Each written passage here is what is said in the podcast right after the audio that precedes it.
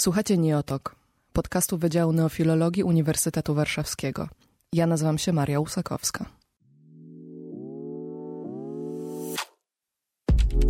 Transkulturowość to jedno z tych pojęć, które zdaje się ostatnio bardzo często pojawiać w badaniach kulturoznawczych i literaturoznawczych. Co jednak tak naprawdę oznacza i jak korzystać z tego narzędzia metodologicznego? O tym opowie nam moja dzisiejsza gościni, dr Magdalena Roguska-Nemeth, literaturoznawczyni i adiunkt w Katedrze Hungarystyki Wydziału Neofilologii. Dr Roguska Nemeth jest autorką monografii poświęconej najnowszej węgierskiej prozie kobiecej z 2012 roku pod tytułem Los niespełniony o poszukiwaniu tożsamości w węgierskiej prozie kobiecej oraz licznych artykułów i rozdziałów w pracach zbiorowych. Jest także zastępczynią redaktora naczelnego czasopisma Acta Philologica, wydawanego na Wydziale Neofilologii. W listopadzie tego roku dr Roguska została uhonorowana wyróżnieniem rektora za badania naukowe oraz prace rozwojowe. W tym odcinku weźmiemy na warsztat jej obszar badań, czyli kobiecą literaturę węgierską i porozmawiamy o transjęzycznych autorkach. Szczególnie zachęcam do wysłuchania tego odcinka entuzjastów Agaty Krzysztof.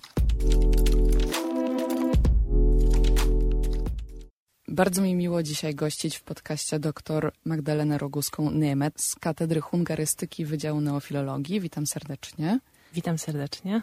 Porozmawiamy dzisiaj o literaturze, szczególnie węgierskiej, ale też takiej, która jest węgierska w nieoczywisty sposób. I chciałabym zacząć od takiego bardziej ogólnego pojęcia, którym pani się posługuje często, czyli od transkulturowości. Z tego co wiem, jest to koncept niemieckiego filozofa Wolfganga Welscha.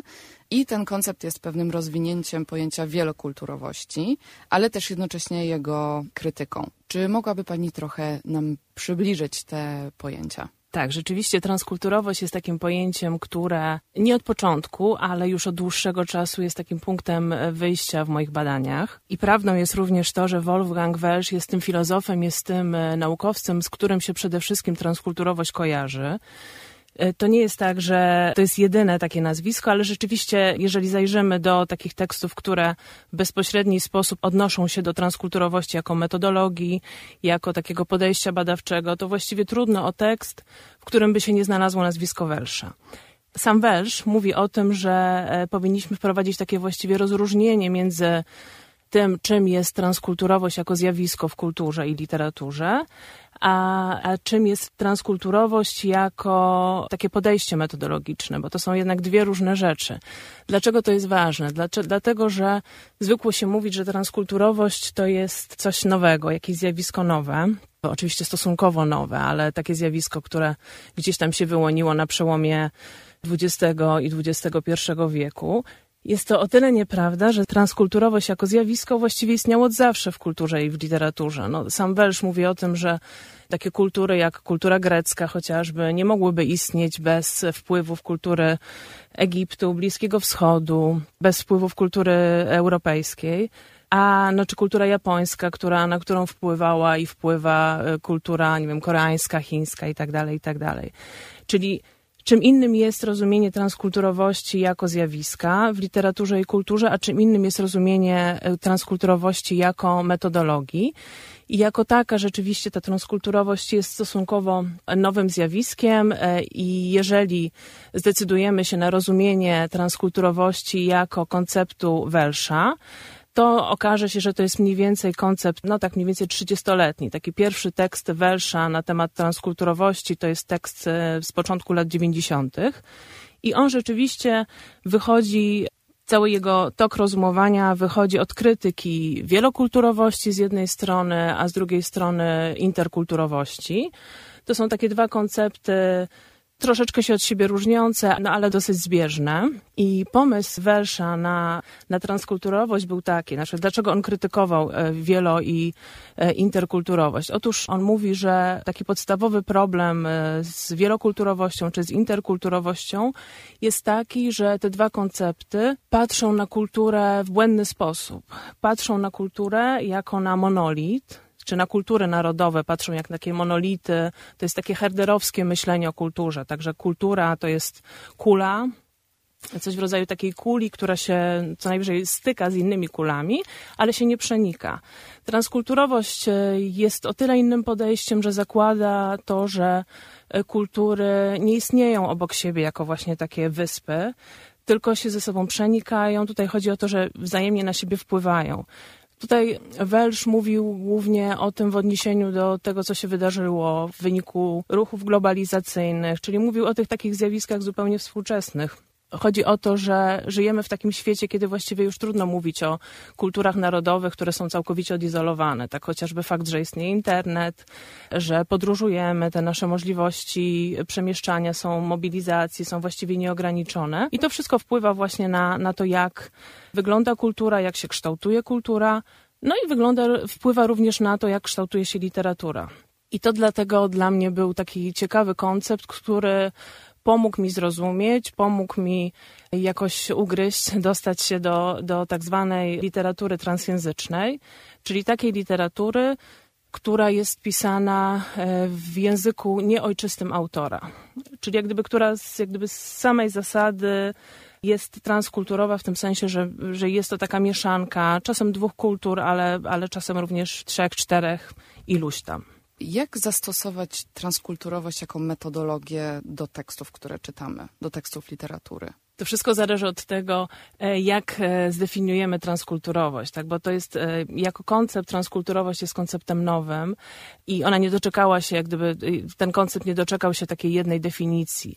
Ja definiuję transkulturowość bardzo szeroko i właściwie e, teksty transkulturowe, literatura transkulturowa obejmuje, i to jest przede wszystkim to, co mnie interesuje, teksty transjęzyczne, czyli takich autorów właśnie, którzy piszą w języku innym niż e, ojczysty, ale również interesują mnie teksty takich autorów, którzy mieszkają na jakimś pograniczu kulturowym. To jest szczególnie ciekawe w kontekście literatury węgierskiej, o tym pewnie jeszcze będziemy za chwilę rozmawiać. Chodzi o sytuację transkulturową, czyli takiego zetknięcia się kultur, zderzenia się kultur i bycia pod wpływem wielu kultur. To się może w tekście objawiać na różne sposoby. To może się objawiać na poziomie struktury tekstu, języka tekstu, przede wszystkim pewnie na poziomie tematyki tekstu. Więc transkulturowość to jest taki dla mnie punkt wyjścia do zrozumienia tej takiej sytuacji właśnie wystawienia się na wpływ więcej niż jednej kultury chciałabym właśnie przejść już do tej literatury węgierskiej. W pani artykule pod tytułem W spadku po rodzicach przeczytałam o takiej historii pewnego dyrektora Muzeum Literackiego na Węgrzech, który opublikował artykuł Kim jest węgierski pisarz. I w tym artykule otwarcie twierdzi, że nie ma sensu wydawać publicznych pieniędzy na pisarzy pochodzenia węgierskiego, którzy nie piszą po węgiersku, ponieważ, cytuję, byłaby to inwestycja bezzwrotna. Lepiej wspierać tych pisarzy, którzy chcą być sławni na Węgrzech, a jeśli zyskają sławę za granicą, pozostaną dumnymi Węgrami. Może ta akurat sytuacja jest dość jakimś ekstremalnym przykładem, ale właśnie chciałam zapytać, czy transkulturowi pisarze są w ogóle uznawani przez Węgrów jako swoi? Tak, rzeczywiście jest taki pan na Węgrzech, jest taki ktoś, kto jest postacią kontrowersyjną, powiedziałabym. To jest, e, myślę, że możemy wymienić go z imienia i nazwiska, tym bardziej, że jest to osoba publiczna. Szilard Demeter jest e, osobą e, publiczną w tym sensie, że stoi na czele, to rzeczywiście, jeżeli przetłumaczymy w takim wolnym tłumaczeniu z języka węgierskiego, to będzie Muzeum Literatury Petufiego, ale tak naprawdę to jest taka publiczna instytucja, która która jest na Węgrzech odpowiedzialna za rozdzielanie pieniędzy między tymi, którzy się zajmują na Węgrzech literaturą. Czyli jakby funkcja tej instytucji jest ważna i dlatego też ważne wydaje mi się, co, jakie są poglądy osoby, która stoi na czele takiej instytucji, bo to się oczywiście w, w praktyczny sposób przekłada na to, do kogo te pieniądze trafiają, ile ich trafia i w jaki sposób. O tyle pewnie nie byłoby sensu zajmować się wypowiedziami tego, te, tego e, pana, ponieważ one są kontrowersyjne i one zazwyczaj nie mają, jakby to nie jest jedyna taka kontrowersyjna wypowiedź, wypowiedź, ale to są wypowiedzi, które mają na celu zwrócenie uwagi na autora wypowiedzi nie tyle, a nie na pewno nie na literaturę węgierską i na pewno nie na tę instytucję, która mam wrażenie, że działa na szczęście troszeczkę obok, e, obok tych takich kontrowersyjnych wypowiedzi. W każdym razie ta wypowiedź akurat, wtedy kiedy pisałam akurat ten artykuł, to się wydarzyło na Węgrzech, więc śledziłam, co się wydarzyło i przeczytałam coś takiego, co mnie, co mnie wprawiło w współpienie. To było na jakimś takim portalu rządowym, e, internetowym, właśnie pojawił się taki krótki artykuł, w którym właśnie Silar Demeter, zapytanie było tytułem, tego art, krótkiego artykułu, kim jest węgierski pisarz. I on tam mówi o tym, że węgierski pisarz to jest ktoś, kto po pierwsze pisze po węgiersku, kto pisze dla węgierskiego czytelnika i kto chce, żeby za 100 lat czytali go Węgrzy. Oczywiście można by się zastanowić, jaki sens ma ta wypowiedź, pewnie ma niewielki. Od razu powiem, że tam żadne nazwiska nie padają, tak, bo jak, tak jak powiedziałam, nie chodzi tak naprawdę o literaturę, tylko chodzi o jakieś napiętnowanie, nie do końca wiadomo kogo. W każdym razie, co najważniejsze, to to, że Demeterowi nie chodziło tutaj o pisarzy transjęzycznych zapewne, tak? Jemu chodziło raczej o pisarzy ja ich nazywam pisarzami eksportowymi, czyli takich pisarzy, którzy gdzieś tam są znani, są laureatami jakichś prestiżowych nagród na zachodzie, tak, na tym złym zachodzie dodajmy. I nie piszą dla Węgrów, tylko piszą gdzieś tam, żeby zdobyć poklask w, w zachodniej Europie, gdzieś tam na świecie. Nie chodziło mu o pisarzy transjęzycznych, o których istnieniu pewnie nawet nie wie, ale to, co mnie uderzyło w tej wypowiedzi, no bo oczywiście każdy, każdy słucha, czyta z własnej pozycji, ja też tak tę wypowiedź odebrałam, że ona jest niesamowicie wykluczająca i taka piętnująca, dlatego że to jak gdyby nas odsyła w ogóle do pytania o to, kto decyduje, co to jest literatura węgierska, kto decyduje, co to jest literatura narodowa. Jakim prawem ktoś mówi, że ten i ten się znajdzie w tym kanonie, tak my go zaliczymy do tej literatury, i my mu damy pieniądze na to. Tak to nie jest bez znaczenia, bo przypominam, że to są publiczne pieniądze i wszyscy mamy do nich prawo.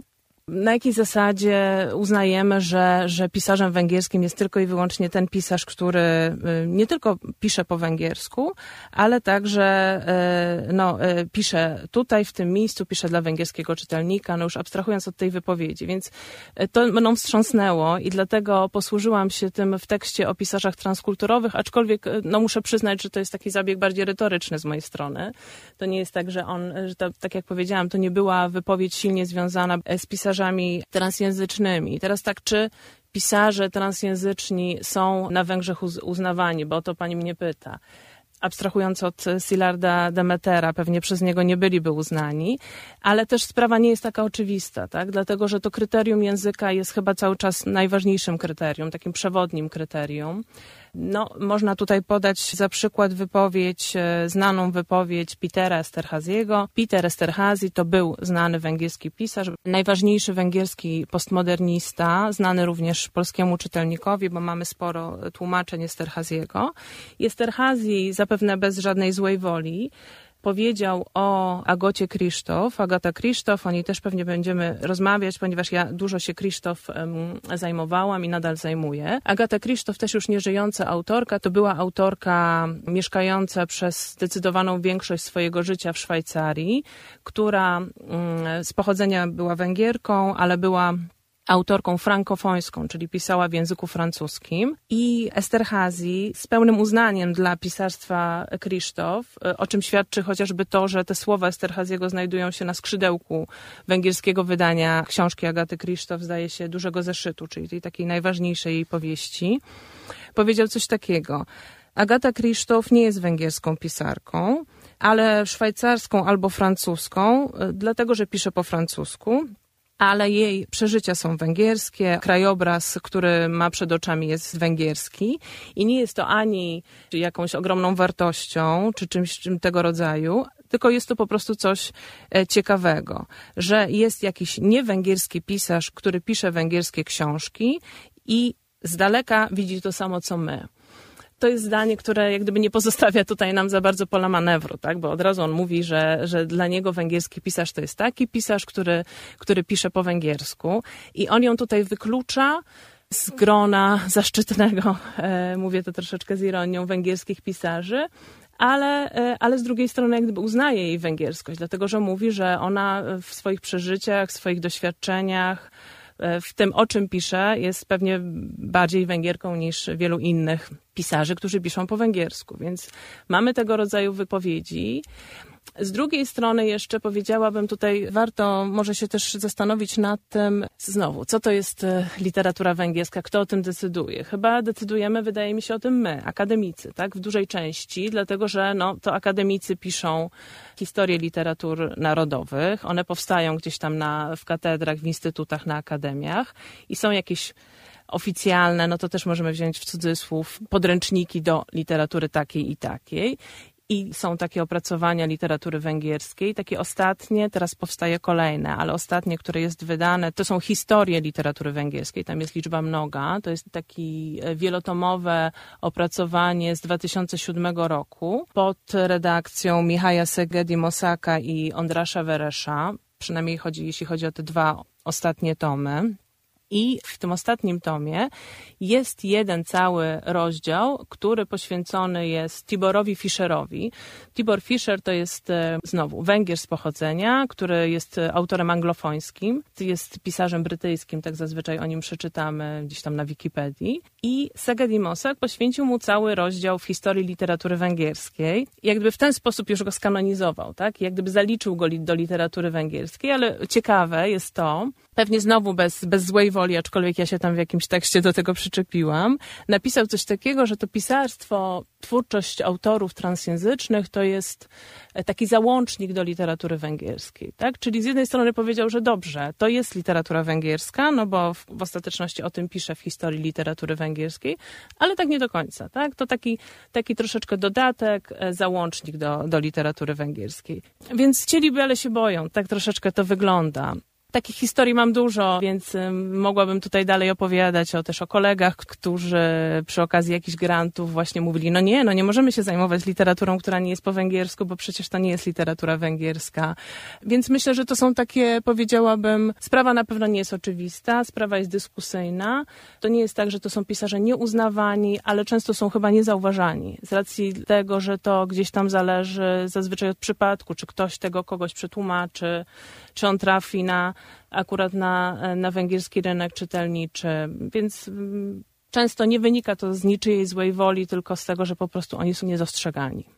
Tutaj mhm. mam wrażenie, że operujemy też w takim bardzo binarnym postrzeganiu tej koncepcji kanonu, prawda? To znaczy coś do niego należy albo coś do niego nie należy, a bym powiedziała, że ta koncepcja transkulturowości, której pani używa, nam też pomaga trochę zrozumieć, że jest w literaturze pewna taka hybrydyczność, prawda? Pewnie jakbyśmy wzięli różne powieści czy literaturę, która należy tak stricte do naszego na przykład polskiego kanonu, to pewnie też byśmy się mogli tych elementów transkulturowych doszukać. Jak najbardziej. Mhm. Natomiast chciałam zapytać od drugiej strony jakby, to znaczy jak wyglądają związki tych pisarzy transjęzycznych z krajem, który jest uznawany za ich ojczyznę. Bo na przykład wspomina pani taką powieść Gołębie wzlatują e, Melindy Nodge Oboni, Wydaje się, że w tej narracji ta relacja jest dość skomplikowana, choć sama autorka w jakimś wywiadzie twierdzi, że ona chce być po prostu pisarką i nie chce mieć żadnej takiej narodowej przynależności. Tak, rzeczywiście tutaj trzeba rozróżnić dwie kwestie. Po pierwsze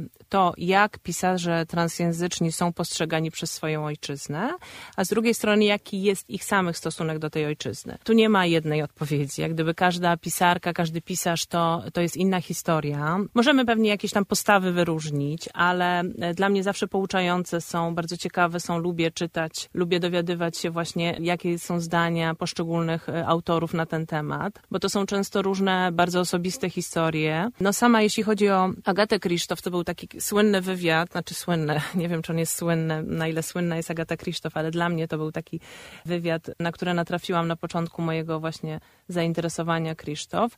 Ona została zapytana przez dziennikarza o to, czy czuje się Węgierką. I no tak to w tym wywiadzie było napisane, że wyciągnęła e, z torby paszport i powiedziała, no proszę spojrzeć, przecież mam obywatelstwo węgierskie, no jestem Węgierką i jak gdyby tutaj nie ma o czym mówić. Po czym powiedziała coś takiego, że zupełnie innym pytaniem jest to, jak inni widzą mnie, tak? Czy postrzegają mnie jako pisarkę węgierską, czy postrzegają mnie y, jako pisarkę francuską, czy szwajcarską, czy jakąkolwiek inną, europejską. I ona użyła takiego wypowiedziała takie zdanie, że ja stoję gdzieś po środku niczyjej ziemi. I myślę, że to bardzo dobrze pokazuje właśnie taką sytuację pisarzy transjęzycznych, którzy bardzo często skarżą się w sumie, tak? Skarżą się na to, że są wykluczeni, na, na takie poczucie wykluczenia, na to, że są nieuznawani przez, po pierwsze, przez te literatury, które są literaturami ich języka ojczystego, że literatury y, języka, w którym piszą, też traktują je jak, jak nie swoje, czyli jak osoby piszące po francusku, po angielsku, po niemiecku, ale już nie będące częścią literatury niemieckiej, francuskiej, angielskiej i tak.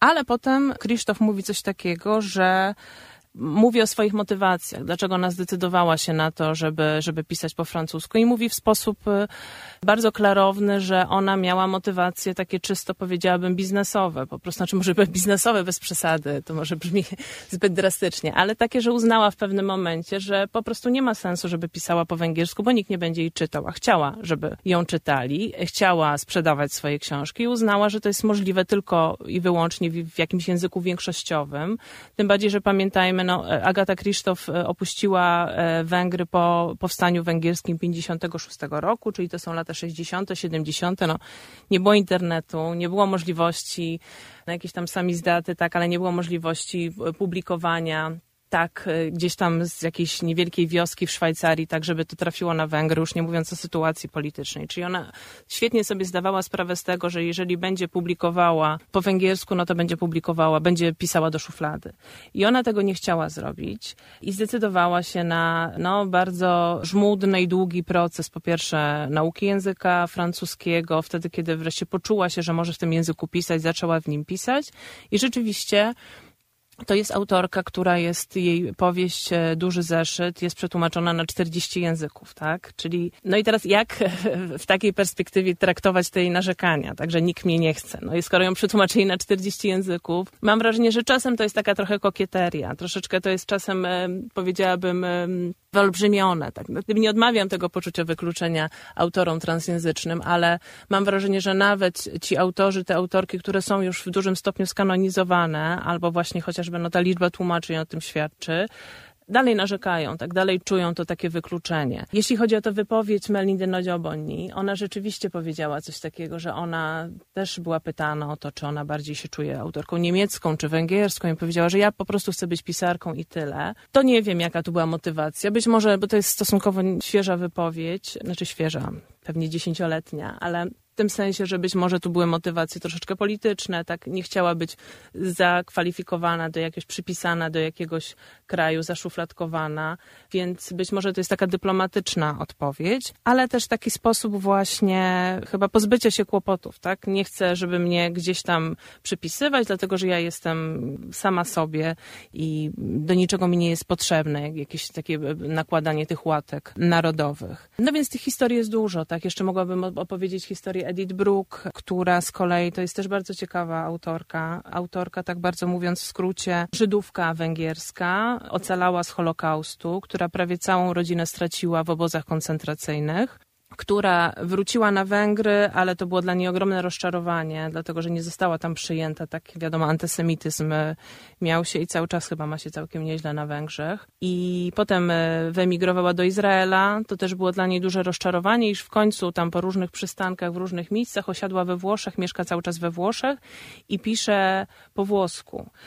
I ona również wielokrotnie w wywiadach podkreślała, jakby największy ból jej wiązał się z tym, że Włosi ją uważają za Węgierkę, a ona absolutnie nie chce być uważana za Węgierkę. To jest też długa historia, o której długo można rozmawiać, ale akurat u niej proces zmiany języka wiązał się z tym, że język węgierski jest dla niej takim językiem traumatycznym. Ona mówiła o tym, że to jest język, którego ona nie jest w stanie używać, nie jest w stanie w nim mówić, jak gdyby sprawia jej fizyczny ból posługiwanie się węgierszczyzną, dlatego że to był język jej matki i no to po prostu budzi w niej, w niej te, te takie ukryte traumy e, związane ze stratą matki w, w obozie koncentracyjnym, z tym jak to się stało. No też nie będę tej historii opowiadać. W każdym razie dodam, że taką znawczynią u nas w Polsce twórczości Edith Brooke jest pani profesor Serkowska z naszego wydziału i, i dużo pisała właśnie o Edith Brooke. Co ciekawe, chyba więcej pisała profesor Serkowska o Edith Brooke w Polsce niż Węgrzy pisali o, o Edith na Węgrzech. Tak troszeczkę coś, ja w sumie zaczęłam o niej pisać, mam wrażenie, że, że Węgrzy jej nie znają. Więc ona z kolei w ogóle nie czuje się węgierską pisarką, nie chce, żeby, żeby ją nazywać węgierską pisarką i ma też żal do Włochów o to, że Czy nie uważają ją za włoską pisarkę, więc różne są historie. Poruszamy tutaj cały czas podobny temat, czyli temat migracji. I te narratorki powieści, o których pani pisze, często są zmuszane do wyemigrowania do Europy Zachodniej, gdzie ma teoretycznie na nie czekać jakieś takie lepsze, bogatsze życie. Jednakże zawsze jest aspekt tego, że są jednak w jakiś sposób przyciągane do ojczyzny, bądź do ojczyzny ich rodziców, bo tutaj też czasami rozmawiamy o drugim pokoleniu emigrantów. Mi się wydaje, że to jest taki też trochę uniwersalny język w ogóle w literaturze migracyjnej tak naprawdę, to znaczy ta tęsknota za, za tą ojczyzną. Ale czy jest coś charakterystycznego w tej powieści migracyjnej pisanej przez Węgrów i Węgierki? To jest trudne pytanie, na które nie wiem, czy będę potrafiła odpowiedzieć w taki zadowalający sposób. Myślę, że, znaczy sama pewnie jeszcze, jeszcze nie do końca ustaliłam, czy, czy jest coś, coś wyjątkowego. Wydaje mi się, że na poziomie rozwiązań formalnych nie te teksty migracyjne są poniekąd podobne. One bardzo często są, po pierwsze, bardzo często odnoszą się do konwencji autobiograficznej. To jest chyba taka wspólna cecha w ogóle tekstów migracyjnych, czy takich tekstów, które możemy zaliczyć do tak zwanej literatury migracyjnej, czy emigracyjnej, imigracyjnej tutaj tych, e, to nazewnictwo jest bardzo szerokie. To są na pewno teksty, które są nieprzezroczyste ani z punktu widzenia języka, ani struktury. Często e, stosują jakieś takie ciekawe rozwiązania właśnie językowe, strukturalne. Taką cechą typową chyba, znaczy nie wiem czy typową, ale częstą cechą tekstów migracyjnych jest na pewno taka hybrydyczność ich języka, taka polifoniczność, wielojęzyczność. No to znowu ta transkulturowość tutaj nam e, wchodzi, czyli ponieważ to są teksty, które są pisane sytuacji transkulturowej, czyli takiej sytuacji, gdzie mamy do czynienia ze wpływem wielu kultur, to bardzo często właśnie w tekstach migracyjnych widzimy tę polifoniczność, wielojęzyczność. Więc to jest chyba wszystko wspólne dla tekstów migracyjnych w ogóle. Jeśli miałabym coś wskazać, co jest typowe dla literatury migracyjnej węgierskiej, to są chyba po prostu fale migracyjne. Tak? Kiedy indziej emigrowali Węgrzy, kiedy indziej migrowały inne narody. No i wyobrażam sobie, że wspomnienie chociażby o 56, tak, o powstaniu węgierskim 56 będzie pewnie cechą głównie literatury węgierskiej, czy literatury pisanej z punktu widzenia tego węgierskiego kręgu kulturowego, językowego. No ale już te migracje najnowsze, czyli migracje po 89 pewnie już będą podobne, tak? To są już, y, może bardziej, tak głośno myślę teraz, może bardziej to byłoby, moglibyśmy mówić, mogłybyśmy mówić o takiej wspólnocie środkowoeuropejskiej, tak? W opozycji do, powiedzmy, tych migracji zapewne zupełnie innych, tak? Które, które przeczytamy w literaturze transjęzycznej, włoskojęzycznej chociażby, tak? Gdzie tam mamy migracje z zupełnie innych kierunków te kraje byłego bloku wschodniego pewnie mają wspólne dziedzictwo pod tym względem i to gdzieś tam pewnie będzie wpisane właśnie, będzie wpisane w literaturę odnoszącą się do, do migracji węgierskich, polskich, e, słowackich, tak, czeskich, tak sobie wyobrażam, tych wyszegradzkich, czy jeszcze, jeszcze innych, więc może tym tropem bym poszła, ale żeby to były jakieś takie, żeby było coś, co byłoby takie zupełnie typowo węgierskie, to chyba nie, albo jeszcze, jeszcze o tym nie wiem. Jest jedna rzecz, którą pani zasugerowała w rozmowie, którą odbyłyśmy y, chwilę wcześniej, że wydaje się, że bardzo wiele z tych powieści jest jednak pisane częściej przez kobiety niż mhm. przez mężczyzn. Mhm. Ma pani jakiś pomysł na to, dlaczego tak może być? To jest też ciężka, ciężka sprawa, bo rzeczywiście jak zaczęłam się tym zajmować, to nagle zobaczyłam, że, że, że tych kobiet jest dużo. I na początku myślałam, ja w ogóle jestem badaczką, która zaczęła swoje życie naukowe, swoją karierę naukową od badania literatury kobiecej, więc czytałam tych kobiet dużo i miałam wrażenie, że to jest po prostu już takie moje zboczenie zawodowe, że ja po prostu wszędzie szukam tych kobiet. E, pamiętam, że konsultowałam e, tam na samym początku właśnie temat mojej pracy badawczej z osobą, której ufam, z taką panią profesor profesor z Węgier i ona mi tak powiedziała, no dlaczego tu jest tak dużo tych kobiet, o co chodzi? No i wtedy pomyślałam sobie, że dlaczego ja mam się z tego tłumaczyć, tak? No w ostateczności, e, jeżeli byliby sami faceci, tak, sami mężczyźni, to, to nikt by mi się nie kazał tłumaczyć, a tutaj ktoś mi się każe tłumaczyć z obecności kobiet. I tak sobie stwierdziłam wtedy, takie przed sobą znalazłam, e, znalazłam wyjaśnienie, że może jestem po prostu takim genderowo uwrażliwionym krytykiem i jakoś tak po prostu wyszukuję te kobiety mimowolnie, bo lubię czytać kobiety. Może już teraz mniej, już troszeczkę się uwolniłam od tego. No ale z drugiej strony no, y, to takie troszeczkę było mydlenie oczu, bo, no, bo liczby nie kłamią. Rzeczywiście tych kobiet jest sporo, tych kobiet jest więcej. Nie mam jakiejś mądrej odpowiedzi na to. Mam takie dwie hipotezy, ale być może, znaczy na pewno da się przedstawić jakieś kontrargumenty. E, wydaje mi się, że powody mogą być dwa. Po pierwszy, powód jest taki, że literatura węgierska na pewno jest taką literaturą e, silnie męskocentryczną. Jeśli spojrzymy, myślę, że jest jeszcze gorsza pod tym względem od literatury polskiej, dużo gorsza, o tak powiem. I rzeczywiście, jak spojrzymy chociażby na XX wiek, na historię XX wieku, to się okaże, że tam prawie w ogóle nie ma kobiet. Tak jest naprawdę niewiele kobiet takich, znaczy kobiety są, tylko że takie, które by pozostawiły po sobie coś, co gdzieś tam zostało zapisane, no to naprawdę można policzyć na palcach jednej ręki. I tak sobie myślałam, że być może autorki, kobiety, wyjeżdżając, te, które migrują, gdzieś tam wyjeżdżają, uciekają troszeczkę od, od tej, takiej węgierskiej męskocentryczności, od tego takiego e, osaczenia męskiego. Tak? W ten sposób, zmieniając język, e, stają się częścią literatur, które być może są bardziej przyjazne kobietom, że to jest taki sposób na taką jakąś ucieczkę od, e, od tego, czym stoi literatura węgierska. I to jest, to jest jedna hipoteza.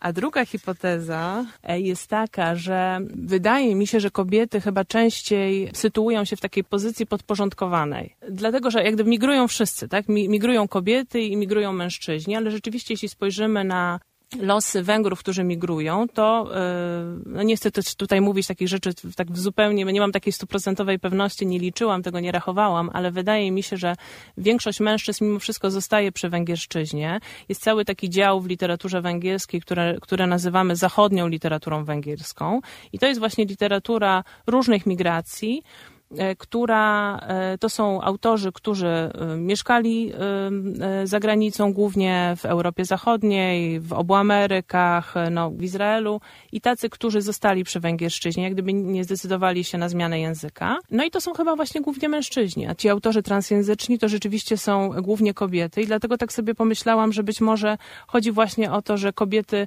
łatwiej się adaptują, łatwiej wchodzą w, w tą taką pozycję podporządkowania. To jakby to ja muszę się do kogoś dostosować, nie, a nie on do mnie. Jak gdyby na tym polega transjęzyczność. Także ja przyjmuję czyjąś perspektywę, a nie stoję na swojej e, tej pozycji. Może to jest jakiś taki brak pewności siebie. Nie wiem. Tak jak mówię, to są hipotezy, które łatwo jest pewnie obalić, ale intuicja mi takie gdzieś tam rzeczy podpowiada. Kontynuując ten wątek podporządkowania się bądź nie, chciałam się odnieść do pisarki i teoretyczki literatury Arianny Danino, którą pani cytuje w swoich pracach, która to badaczka sugeruje zastosowanie czegoś, co nazywa transkulturową komparatystyką, jako takiego nowego podejścia do literatury. I ma to na celu decentralizację kultury, z której się pochodzi i spojrzenie na nią w relacji z innymi kulturami. I się zastanawiałam, w jaki sposób możemy spojrzeć na literaturę węgierską przez tę właśnie soczewkę albo na tą literaturę transjęzyczną. To, co Ariana Danino mówi na temat literatury transkulturowej bardzo się podobało, aczkolwiek ja z nią polemizuję. To nie jest tak, że, że wszystko mi się podoba. Dlaczego mi się ona podoba? Dlaczego mi się podoba to, co ona pisze, to, co pisała, bo, bo przestała już się zajmować tak naprawdę badaniami literackimi i teraz głównie pisze sama, tak stała się bardziej pisarką. W każdym razie ona jest chyba jedyną taką badaczką, która w taki sposób systemowy i bardzo zadała pytania i odpowiedziała na te pytania. Czyli zapytała o to, czym jest literatura transkulturowa. Mam wrażenie, że wszyscy się boimy tak odpowiedzieć definitywnie na to pytanie. A ona rzeczywiście odpowiedziała na to pytanie i posłużyła się rzeczywiście takim terminem transkulturowej komparatystyki jako takiego nowego podejścia do literatury. Przy czym, e, na czym polega ta moja polemika e, z, z Danino? Ta definicja Arianny Danino literatury transkulturowej jest dużo węższa niż moja definicja. Ona mianem pisarzy transkulturowych określa wyłącznie tych pisarzy, których ja z kolei kiedyś napisałam o nich, że oni są tak zwanymi super transkulturowymi pisarzami, czyli to nie będą pisarze migracyjni, tak? Ona całkowicie wyklucza pisarzy migracyjnych z pisarstwa transkulturowego, tak? To ja zaliczam pisarstwo migracyjne do transkulturowości. Arianna Danino nie. Ona uważa, że pisarze transkulturowi to są tacy pisarze, w odniesieniu do których nie możemy absolutnie wskazać tej tak zwanej dominującej kultury.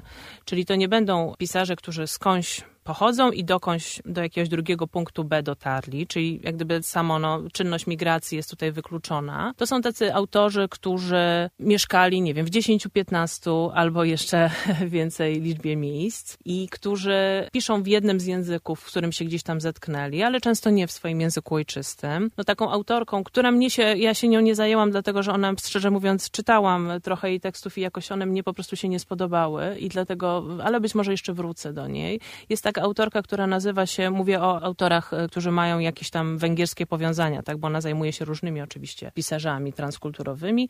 Taką jedną z nich jest autorka, która się nazywa Ines Boronoi. I to jest taka autorka, która urodziła się w Neapolu, jej rodzice są Węgrami, tak? Urodziła się, czyli z pochodzenia jest Węgierką, urodziła się w Neapolu, potem mieszkała naprawdę wszędzie. To w bardzo, w bardzo różnych miejscach na ziemi, właściwie na różnych kontynentach. Szkołę skończyła w Australii. To jest o tyle ważne, bo zawsze się mówi, że te dwa momenty językowe, życiowe są ważne w, w takiej tożsamości człowieka w ogóle, nie tylko pisarza to, w jakim języku mówili jego rodzice, czy tudzież matka i w jakim języku ktoś pobierał nauki. Także to są te takie dwa, dwa czynniki, które nas kształtują językowo. W jej przypadku fakt urodzenia się we Włoszech chyba nie miał większego znaczenia. Większego znaczenia też nie miał dla niej fakt, że jej rodzice są Węgrami, bo jakichś tych śladów węgierskich w jej twórczości specjalnie nie znalazłam, ale być może jeszcze powinnam poszukać. Ona pisze w języku angielskim i pisze na takie tematy bardzo uniwersalne, nie, niezwiązane tak naprawdę, nie, nie widać tam ani jakiegoś takiego osadzenia językowego, kulturowego, nie wiem, jakichś traum, tego rodzaju rzeczy. To jest takie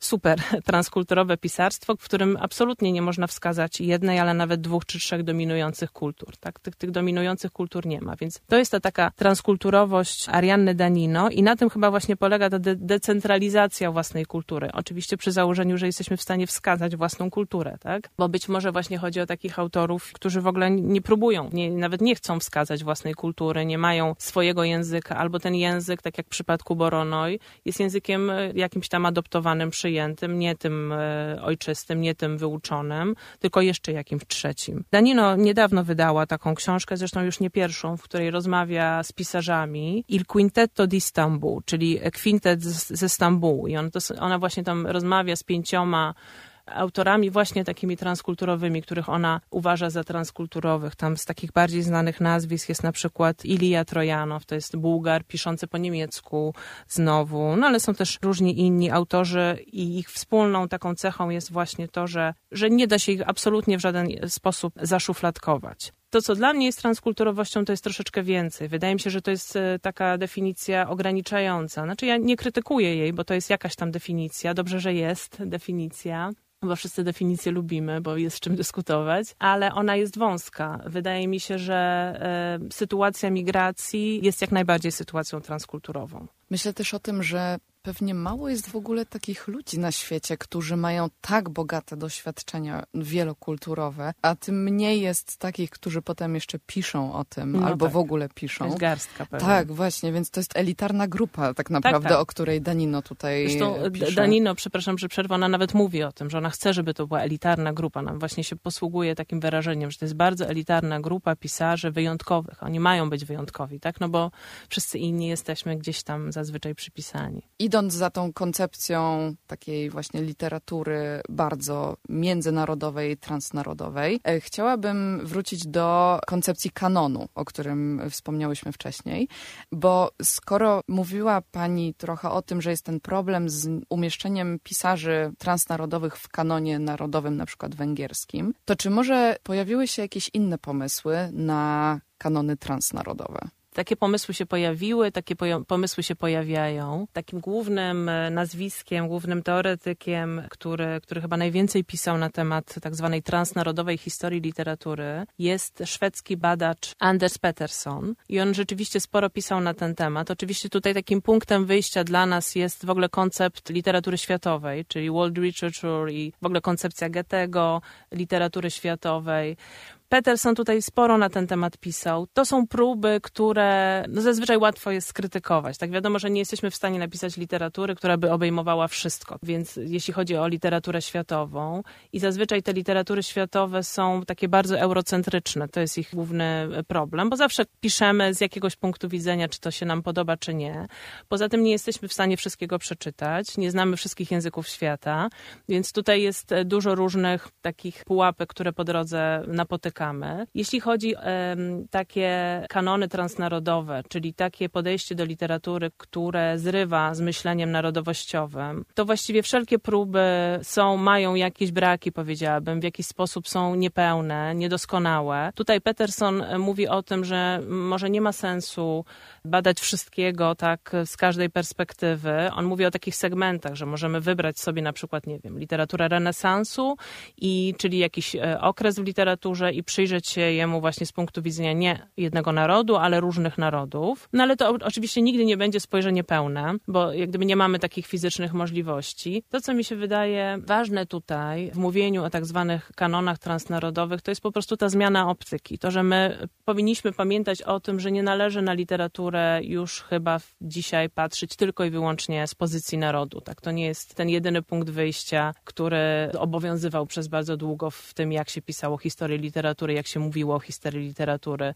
Czyli bardziej chodzi o taką, po pierwsze, o zmianę optyki i o takie uwrażliwienie na to, że, że są takie nazwiska, są tacy autorzy, są takie autorki, które poprzez myślenie właśnie e, takimi kategoriami narodowymi e, z tego kanonu wypadną albo gdzieś znajdą się na marginesie.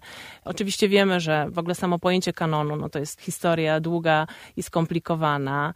E, to jest kwestia taka bardzo arbitralna. Wiemy o, o tym chociażby, że kobiety wypadały z kanonów, tak? O, I cała E, cała historia literatury kobiecej, historia, którą trzeba było od nowa napisać, która pewnie się cały czas pisze.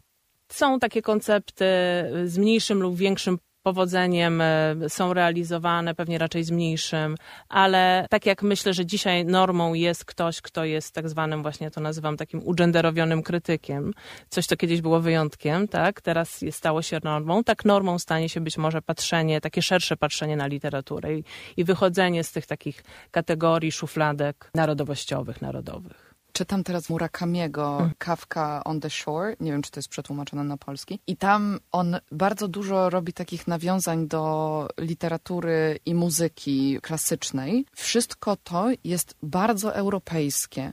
I ja w ogóle czytam tę teraz książkę i bardzo się dużo zastanawiam nad tym, dlaczego właśnie Murakami, który jest jednak no, bardzo japońskim pisarzem i powieści też jego są takie bardzo japońskie, cały czas są te nawiązania do europejskich kanonów tak naprawdę.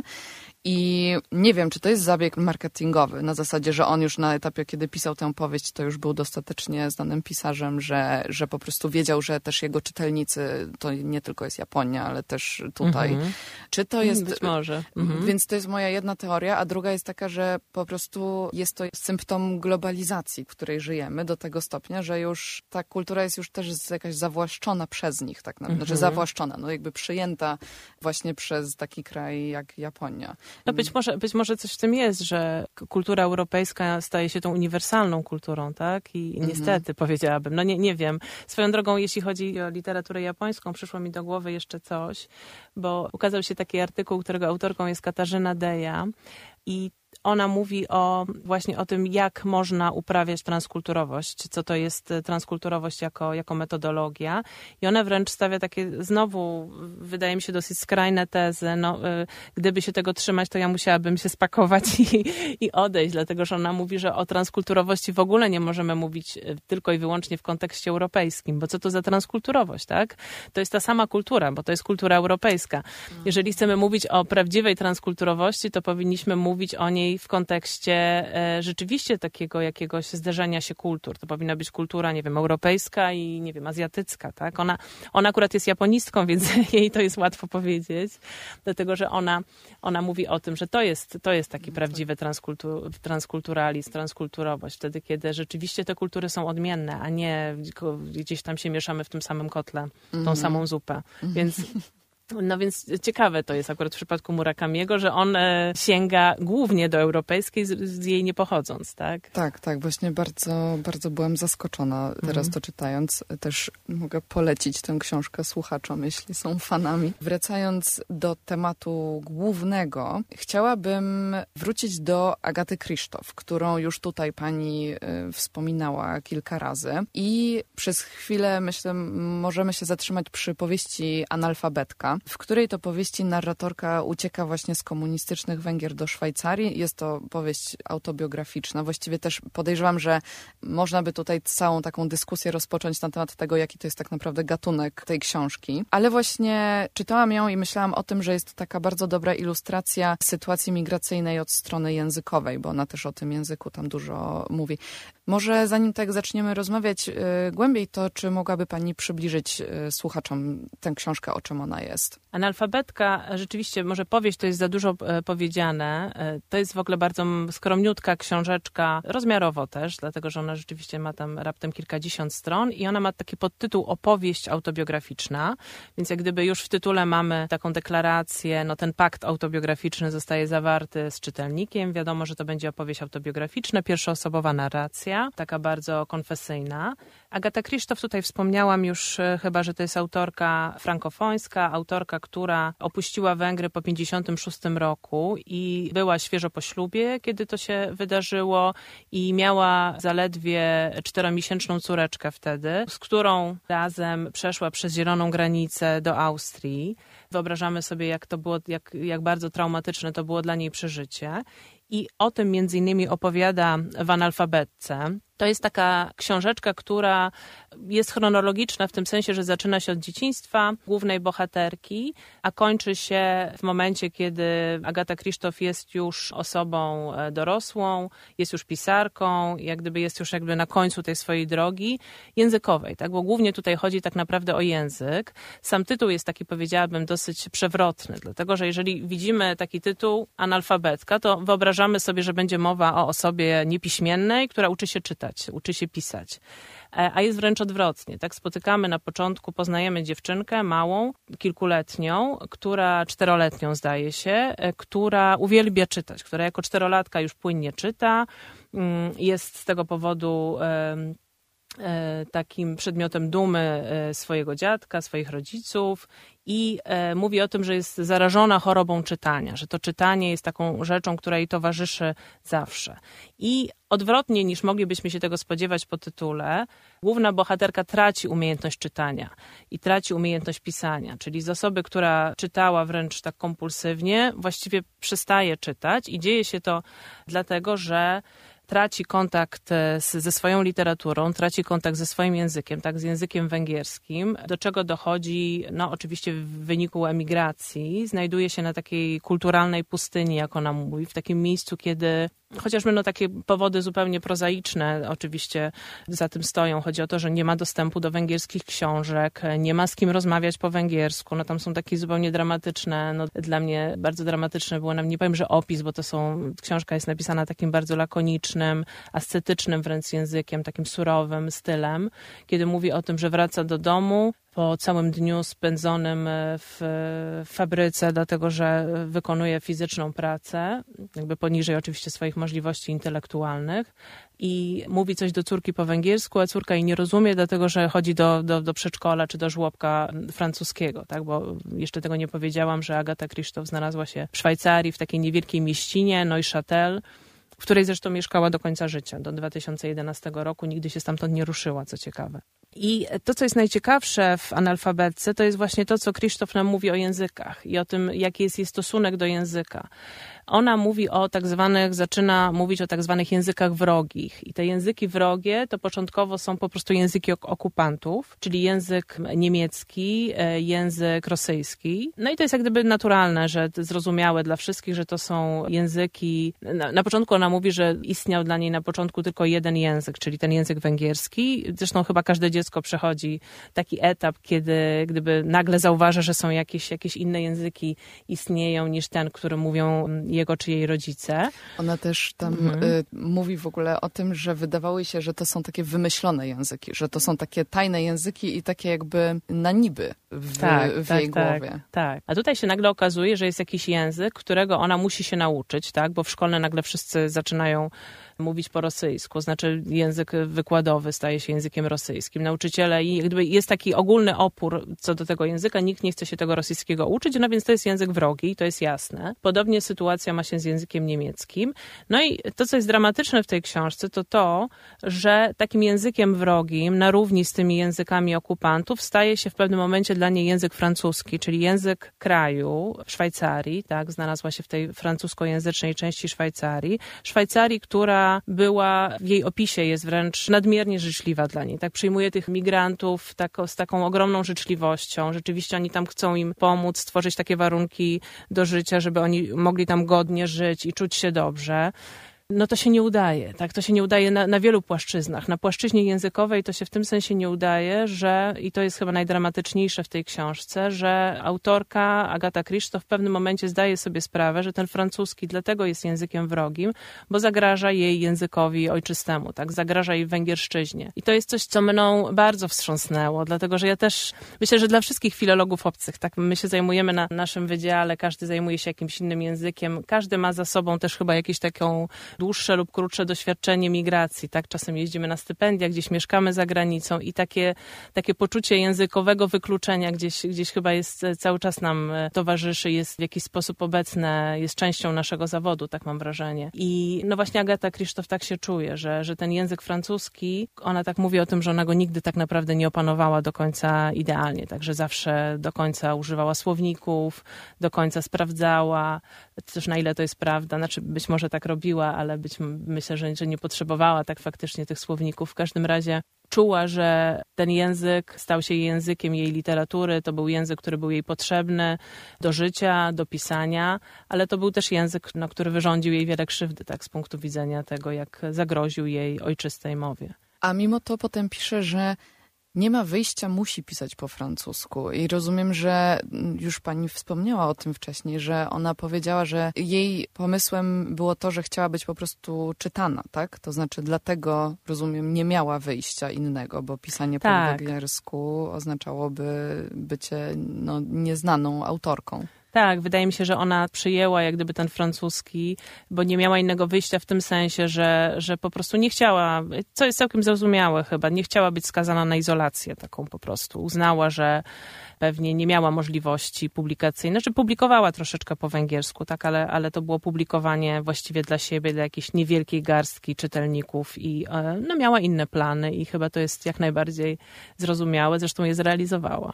Pisze też właśnie w tej książce, że w 1956 roku, w momencie, w którym przekroczyła nielegalnie granicę z Austrią, utraciła swoją przynależność narodową. Potem dalej w tej książce pojawia się taka tęsknota trochę za byciem częścią czegoś większego, jakiejś wspólnoty, ale z drugiej strony jest też takie duże rozczarowanie właśnie tą Szwajcarią. On napisze mhm. o tym, że mhm. to jest taka pustynia kulturowa, że cały czas czegoś jej tam brakuje.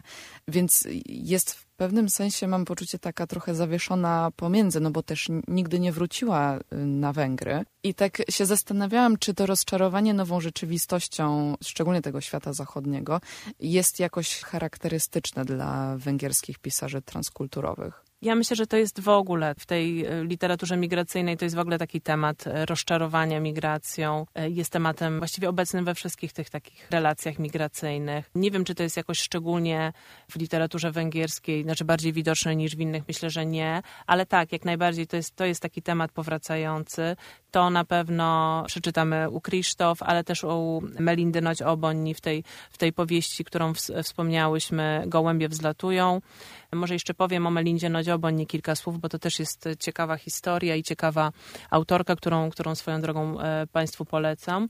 To jest e, autorka, która jest transkulturowa trochę więcej niż, trochę bardziej transkulturowa niż reszta, w tym sensie, że jest uwikłana jeszcze dodatkowo w jedną kulturę, dlatego, że jest Węgierką z Wojwodiny, czyli Wojwodina to jest obszar, który znajduje się na dzisiejszym terenie Serbii, tak, czyli to jest Węgierka z Serbii, która wraz z rodziną wyemigrowała e, do Niemiec.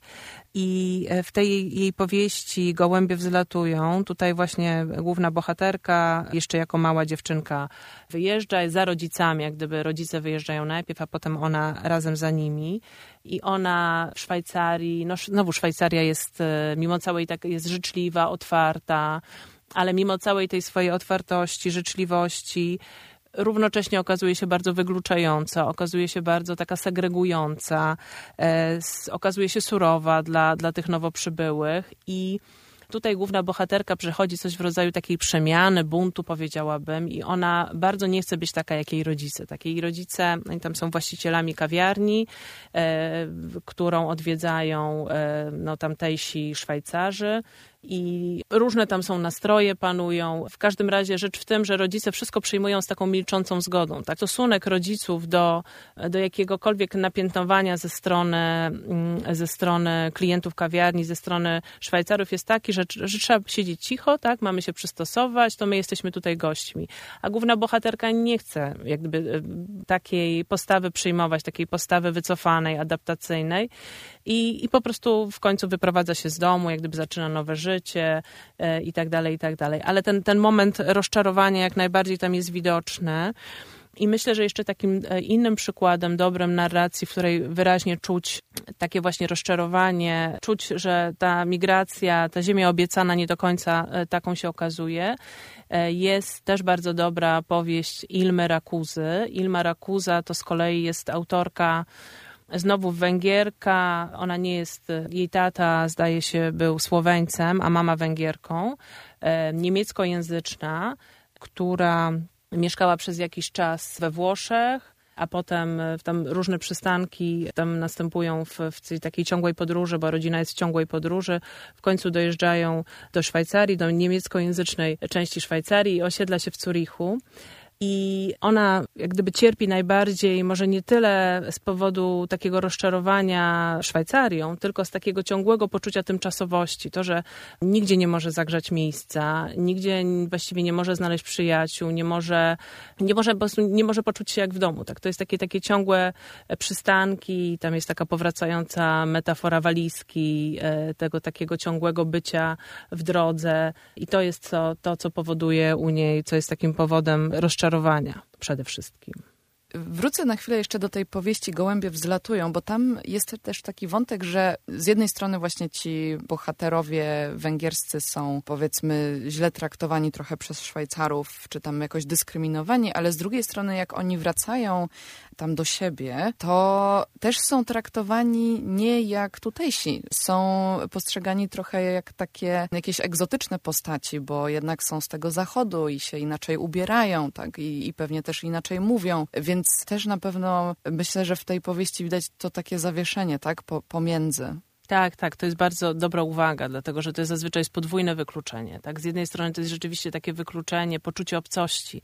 To poczucie obcości nie towarzyszy tylko i wyłącznie tym bohaterom, migrantom e, w miejscu, w nowym miejscu zamieszkania, ale, ale bardzo często powrót do domu jest dużym rozczarowaniem również. Tak? Oni wracają już jako inni, tak? przyjeżdżają skądś i, i no już nie przynależą do tego miejsca, z którego wyemigrowali. Migracja często wiąże się z takim zamknięciem drzwi, no i otwarciem nowych, ale no ani ani tu, ani tu oni nie są, nie czują się u siebie. Więc to podwójne wykluczenie jest bardzo silnie obecne i bardzo jest rzeczywiście widoczne w tych narracjach migracyjnych, no między innymi u Melindy Nodzioboni. I pewnie mhm. też dochodzi do tego jakaś taka idealizacja na przykład swojej ojczyzny, prawda? Tak, tak, jak najbardziej. Tak? No, wiadomo, że wspomina się zawsze przez jakieś takie różowe okulary. Tak? Gdzieś nam się wydaje, że, że, że było lepiej, a pewnie jak się wraca kiedyś do ojczyzny, bo chyba też takim marzeniem e, wielu migrantów jest to, żeby gdzieś tam na starość jednak wrócić do siebie. No to też pewnie o tym też można by się, można by się tutaj zastanowić, no z czym to się wiąże i, i czy mamy jakieś tego świadectwa. Pewnie też to nie jest tak, że, że wszystko jest tak, jak nam się wydaje wydawało z jakiejś tam perspektywy czy no, z odległości. W artykule Narracje o migracji w twórczości współczesnych pisarzy o węgierskich korzeniach kulturowych przeprowadza Pani taką bardzo ciekawą analizę, w której ukazanie próby adaptacji bohatera do nowej rzeczywistości, tej właśnie migracyjnej, odzwierciedlone jest w stylistyce utworu. Chciałam zapytać, bo jeśli chodzi o analfabetkę, właśnie wracając do, do tej książki, ten taki surowy, prosty styl Krzysztof, czy on, czy można go zinterpretować jako jakieś odzwierciedlenie tej rzeczywistości, którą ona opisuje, czy to jest po prostu sposób, w jaki ta pisarka pisała? To jest też bardzo dobre pytanie, ale tego też się nigdy nie dowiemy, bo to jest tak, że różne są tutaj pomysły, dlatego że trzeba, trzeba pamiętać o tym, że mamy do czynienia z pisarstwem transjęzycznym, czyli to są autorzy, to są autorki, które piszą nie w swoim języku, czyli w języku jakimś tam przysposobionym, który znają czasem dobrze, czasem gorzej, albo na początku czasami słabiej i zdają coraz lepiej, coraz lepiej. Analfabetka akurat, ona rzeczywiście, analfabetka jest napisana takim bardzo, bardzo surowym stylu, takim ascetycznym. Zdania są proste, krótkie. To jest e, łatwa lektura w takim na poziomie językowym. Tak nawet e, łatwa lektura dla kogoś, kto nie zna dobrze języka francuskiego, dlatego że te zdania rzeczywiście są, są takie wręcz powiedziałabym prymitywne czasami. I pytanie, jeśli chodzi akurat o Krzysztof, e, co do jej stylu, było zadawane wcześniej, bo a, nie powiedziałam tego, że analfabetka to jest jej jedna z późniejszych książek, prawie że ostatnia. Ona została wydana w 2004 roku. E, Krzysztof zmarła w 2011, ale e, akurat Krzysztof nie jest znana głównie ze względu na analfabetkę, ale ze względu na jej e, taką głośną powieść pod tytułem Duży Zeszyt. To potem była trylogia, bo były jeszcze dwie inne powieści, które tworzą trylogię razem z Dużym Zeszytem, ale to Duży Zeszyt ją rozsławił. To jest ta powieść, która została przetłumaczona na 40 języków i ona została wydana w roku 86. I to jest powieść, która również jest napisana takim, w takim stylu troszeczkę do analfabetki podobnym, czyli właśnie takim surowym, takim minimalistycznym. I wtedy to była książka szeroko dyskutowana, pojawiły się różne teksty na jej temat, krytyczne, mniej i bardziej, ale zasadniczo chwalące oczywiście Krzysztof i, i jakby ta książka zapewniła jej miejsce właśnie między innymi w kanonie literatury francuskiej czy francuskojęzycznej. I wtedy zastanawiano się, dlaczego taki jest ten język. Czy ten język jest taki dlatego, że bohaterami książki jest dwoje małych chłopców. Tak, to jest dwóch chłopców, którzy są bliźniakami. E, potem się okazuje, że to jest jeden chłopiec, który, który tak naprawdę bardziej ma coś w rodzaju rozdwojenia jaźni, ale do tego trzeba przeczytać wszystkie trzy części. Gdyby przeczytamy tylko duży zeszyt, co zazwyczaj tak, tak się dzieje, to, to wydaje nam się, że mamy bliźniaków, dwóch chłopców, którzy mówią właśnie, no tak jak mówią dzieci, czyli takim językiem, takim rejestrem dosyć ograniczonym. Czy być może to wynika z tego, że po prostu Krzysztof nie znała jeszcze francuskiego na tyle, żeby operować jakimiś bardzo skomplikowanymi frazami. Nawet kiedyś czytałam taką analizę tego tekstu, która mu zwracała uwagę na to, że e, Krzysztof nie używa tam trybu przypuszczającego. Jakby unika trudnych konstrukcji językowych. No właśnie dlaczego? Dlatego, że dziecko pewnie też by nie użyło takiego trybu przypuszczającego, który jest w języku francuskim ważnym trybem, e, czy dlatego, że, że po prostu sobie z nim nie radziła wtedy. W przypadku analfabetki myślę, że już nie możemy jej posądzić o to, że ona sobie z francuskim nie radzi, dlatego, że to już jest wiele lat później i myślę, że tutaj ta taka interpretacja interpretacja, że ten styl jest jakoś sprzężony z tym, o czym ona mówi, że ten styl surowy jest takim zmaganiem z językiem, to, że ona no, tak się boksuje z tym językiem, także tak naprawdę w ten sposób można to interpretować, ale tak jak mówię, w przypadku pisarzy transjęzycznych zawsze gdzieś tam z tyłu głowy mamy również to, że być może no, ta, ten sposób opanowania przez nich języka no, nie był taki jak e, autorów, dla których język francuski, niemiecki, angielski to język ojczysty. Chciałam na koniec zapytać, czy może dla słuchaczy, których temat bardzo zainteresował, to oczywiście y, podałyśmy tutaj bardzo dużo przykładów różnych powieści, ale czy jest może jakaś jeszcze powieść, którą by pani poleciła, która ilustruje część z tych tematów, które tutaj mhm. poruszyłyśmy? No na pewno wszystkie te tytuły, które się pojawiły, to są wszystko książki, które polecam. Jeżeli ktoś lubi eksperymenty językowe, czyli takie rzeczy, które, tak jak mówiłam tutaj w tych tekstach, to są głównie teksty autobiograficzne, które opowiadają o życiu pierwszoosobowo. Taką autorką, która odcina się od tej konwencji jest znakomita autorka Terizia Mora.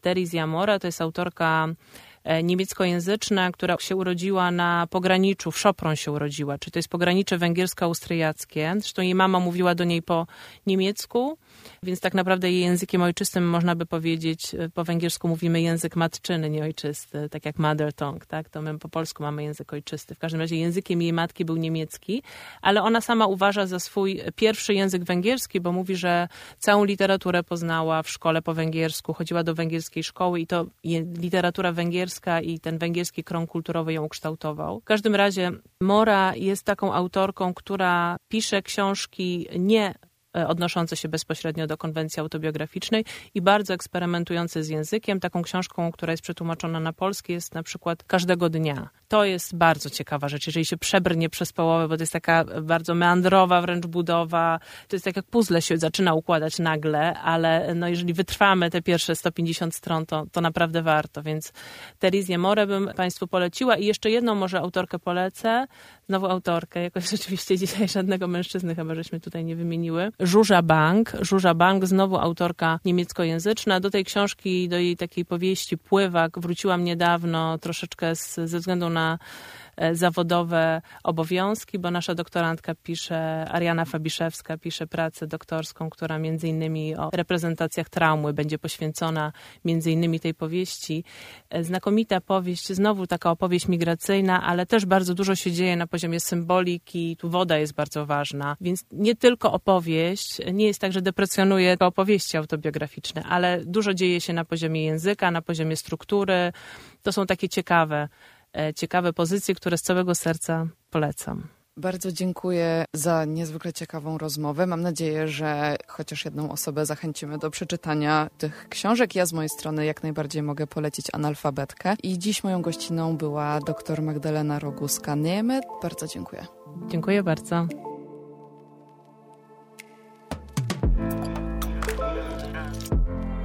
To był odcinek podcastu Niotok Wydziału Neofilologii Uniwersytetu Warszawskiego, nagrany w studio Radia Campus. Montażem zajął się Franek Wójcicki, a grafiki zrobiła nam Weronika Rosik. Wszystkie wspomniane w odcinku źródła oraz powieści, które polecała moja gościni, znajdziecie w opisie na platformie, z której teraz korzystacie. Możecie śledzić Wydział Neofilologii na Instagramie i Facebooku. Jeśli macie uwagi, pytania lub sugestie dotyczące tematów, które moglibyśmy poruszać, koniecznie do nas napiszcie. Ja nazywam się Maria Usakowska. Dziękuję, że nas słuchacie i do usłyszenia.